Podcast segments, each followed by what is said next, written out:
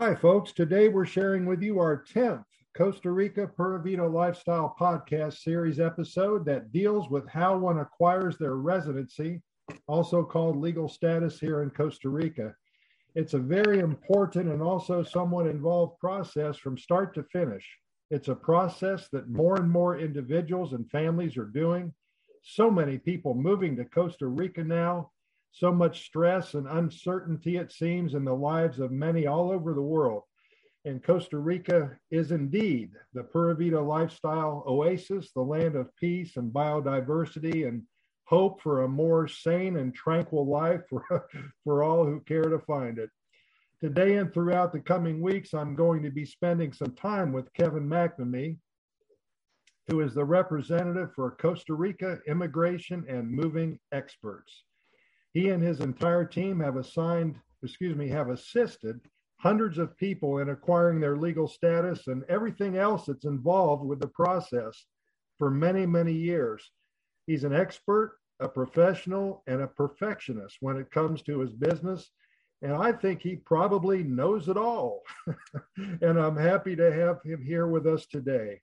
We're in the process of recording a series of Q&As uh, it's going to be many episodes. They'll address and answer two to four questions regarding the residency process, what you can expect when living in Costa Rica, and so many other items that should cover just about every question you have about the daily life that you will experience while living here in paradise. You're going to learn about how to begin the residency process, how the entire procedure works, the time frames involved, the paperwork, and so much more. And most important, you're going to meet a new friend in Kevin who's uh, going to have your best interest at hand when you allow him to work hard for you.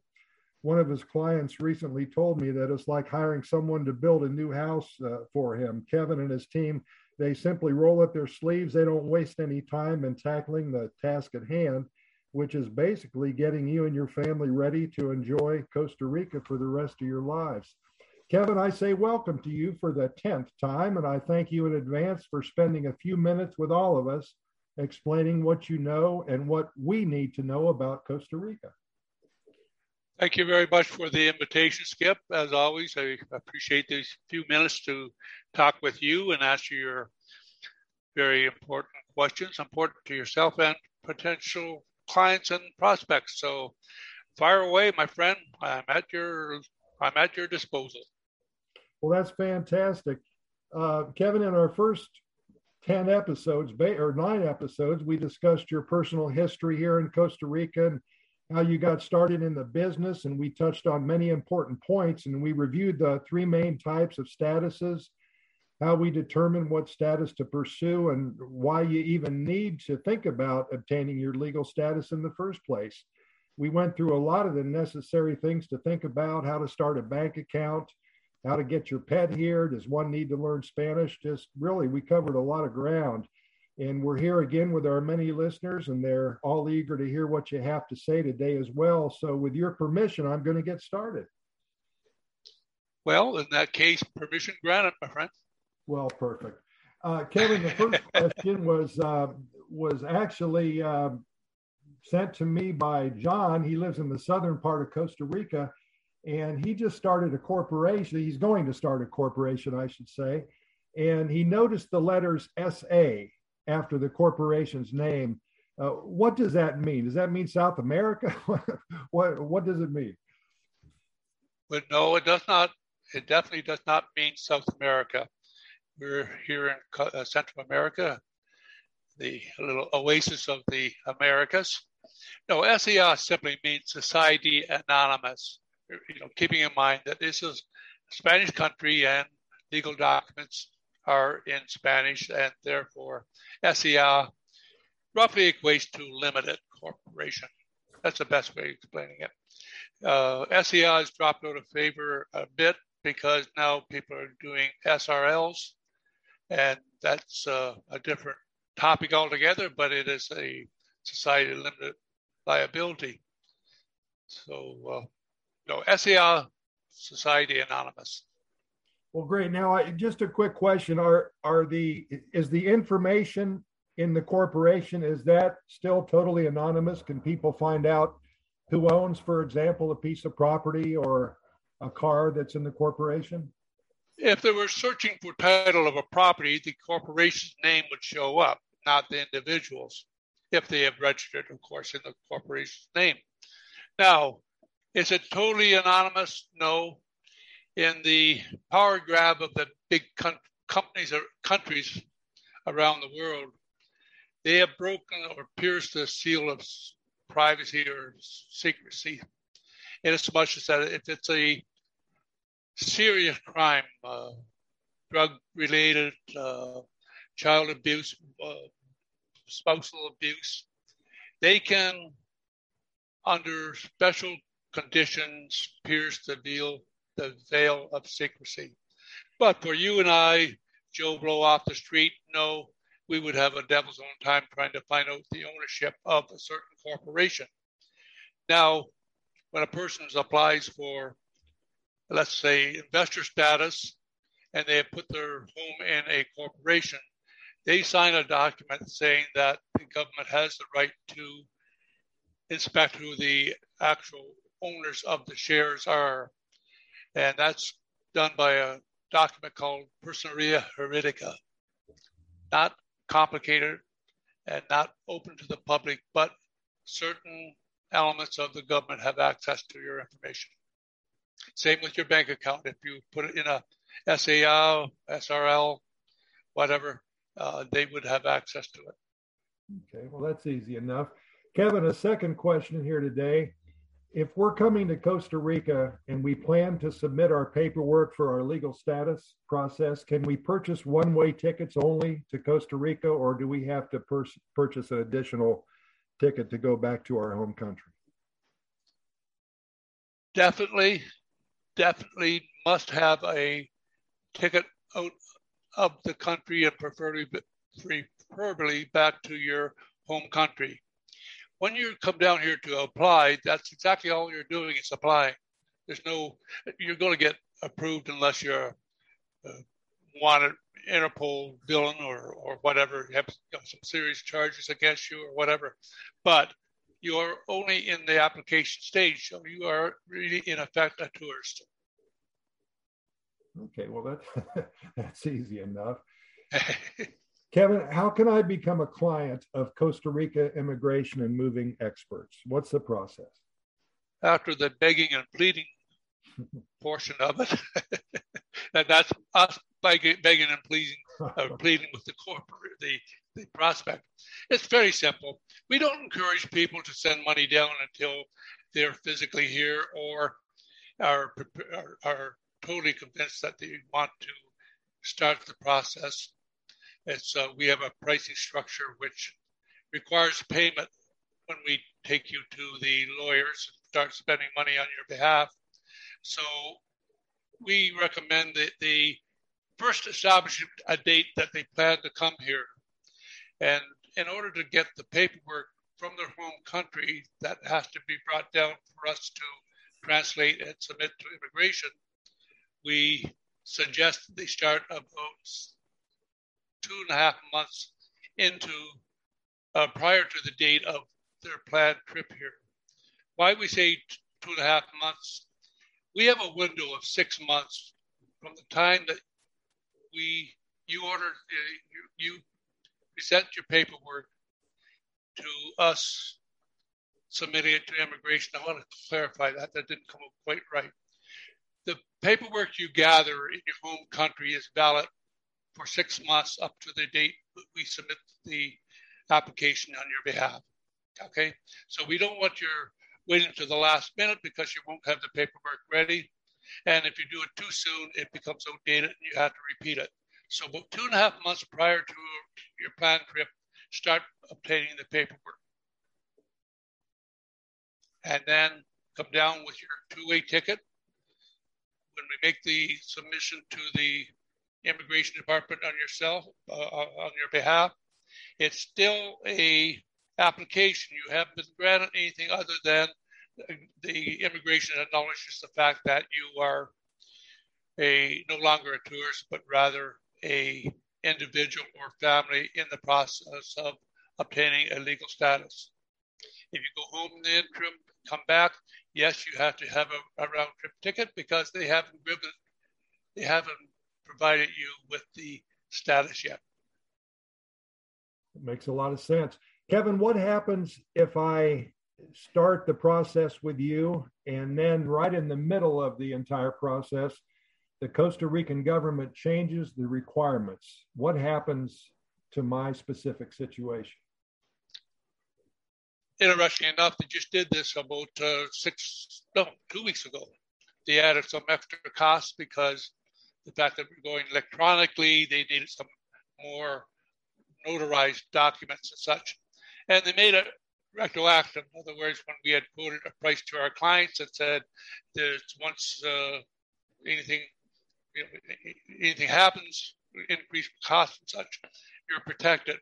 They interpret that now to mean once you've been approved, any additional requirements are not applicable to yourself. But until you're approved, these costs became retroactive. Now, we're not talking a handsome ransom amount, but it was uh, approximately two documents at $10 each.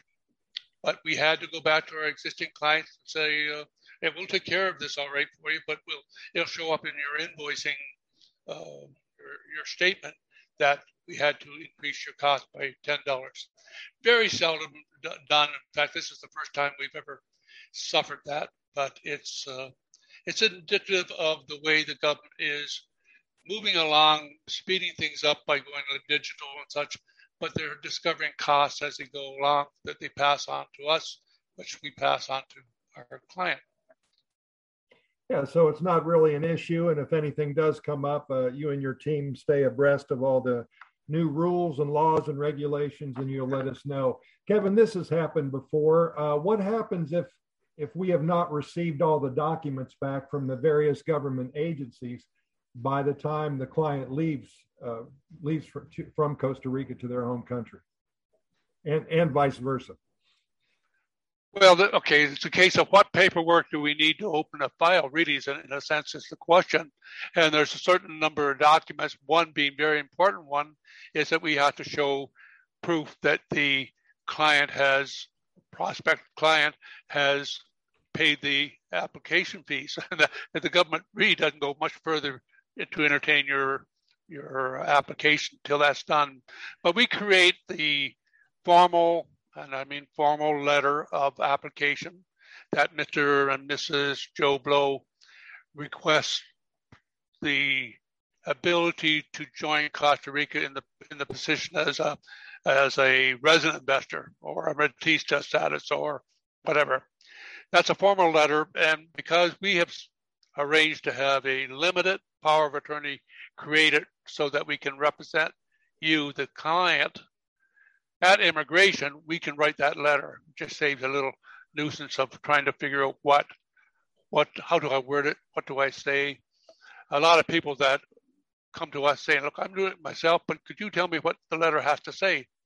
We tell them because uh, they'll eventually be back. 99% of the time, they'll be back saying, "Can you complete it for us?" So, they uh, to answer your, your question, we can always open the file and then when you get back to your home country and complete can complete the, the balance of the documents, send them to well to an apostillar who who will have them apostilled and send them to us, or if they do the apostilling process themselves through whomever, they instruct the apostiller to send the documents to us and we submit them to immigration on their behalf. And what I know for sure is you do have a uh, basically an in-house apostilling service. So uh, paperwork is such an important process that uh, we've kind of uh, nipped any problems in the bud, and, and I think that's really great. Hey, Kevin, on your website, uh, you talk about specific services such as obtaining a driver's license, uh, even shopping at local malls, cell phone purchases, everything that goes along really with moving to a new country. Uh, does you and your team provide that service? Do you have somebody that could help your clients with some extra things that really have nothing to do with uh, legal status and paperwork, but it just still needs to be done? Yes, we don't. We we, work under the concept of the we don't send our client, we take them. Now, obviously, that pertains to immigration because it's a 24/7 job, uh, our job, really, in effect. But if somebody says, uh, "I need problem, I have a problem with my cell phone, I need to get it fixed," we'll send somebody with them and such. Uh, is there a charge for that? Uh, yes, if I'm taking somebody from doing a job here to help the person, it's uh, it, it, varies with the length of time it takes and such, but uh, nothing, literally nothing is free, but uh, but advice. And if it's a, a scenario where it doesn't cost us money we will help the client as much as possible. I just don't want to say carte blanche. Oh, yeah, we do everything and we do it for free. There are costs because if I get charged, the client gets charged. Simple as that. Sure. And uh, just the last question. These are quick answers and quick questions today, which is I, my favorite. yeah, these are things that need to be done. Um, my last question is uh, regarding a driver's license. Everybody wants to know if they can drive in Costa Rica, and uh, a lot of them want to get their Costa Rican driver's license. Is there a written or oral test required to obtain the Costa Rica driver's license? What's the real quickly? What is the uh, what's involved in that? Okay, your home country driver's license is valid as long as you have a valid visa here in Costa Rica. Therefore, you you you submit you come here, you have a 90 day visa. If you're typically from North America, Canada, and the US, get 90 day uh, visas. You that makes your driver's your home country driver's license valid. Now, when you apply for a legal status, immigration doesn't require you to leave the country every 90 days because you are no longer a tourist, but a person or family in the process of getting a, a, a, a, a status. But the Department, Department of Highways, which is what we call it in Canada, is MOPT here, whatever, they claim that no, you're driving here as a tourist. Therefore, you don't have a valid tourist if you overstayed your 90 days. So the little catch 22 is that you would have to leave the country every 90 days to keep your visa uh, uh, active and your driver's license, therefore, in effect. So, to answer your question, no written tests, slight, a little medical where you walk in and they check your eyesight and the blood pressure, test blood, blood, oh no, they don't blood test, they don't test for blood type anymore because people objected to that. And the, uh, you pay a, a, a fee for the application for the license, and that's it. Very very simple, very innocuous. Uh, one new requirement is they want your driver's license translated into Spanish so that they know what they're reading on the on your physical card that you license that you show them you're from your home country. You retain that. You don't give it up. You keep that because you're going to go back to your home country on vacations or whatever.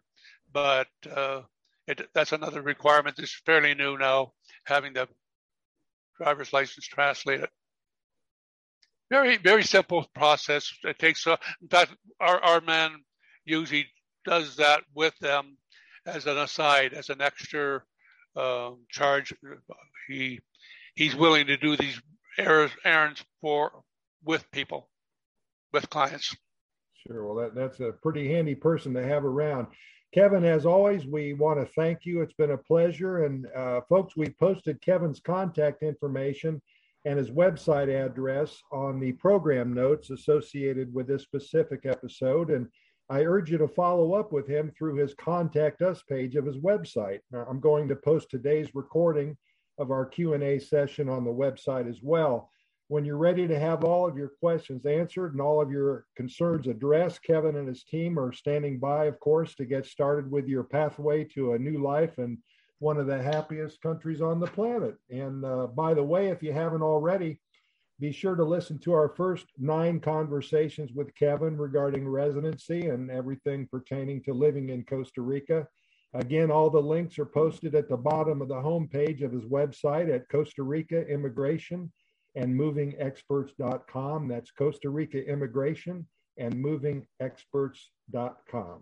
Thank you, Kevin, and we'll see you soon for our next conversation, number 11, talking about everything you need to know about acquiring your legal status in Costa Rica and more. You're very welcome, Skip. Uh, folks, uh, goodbye, and hopefully we'll see you soon. Thanks again.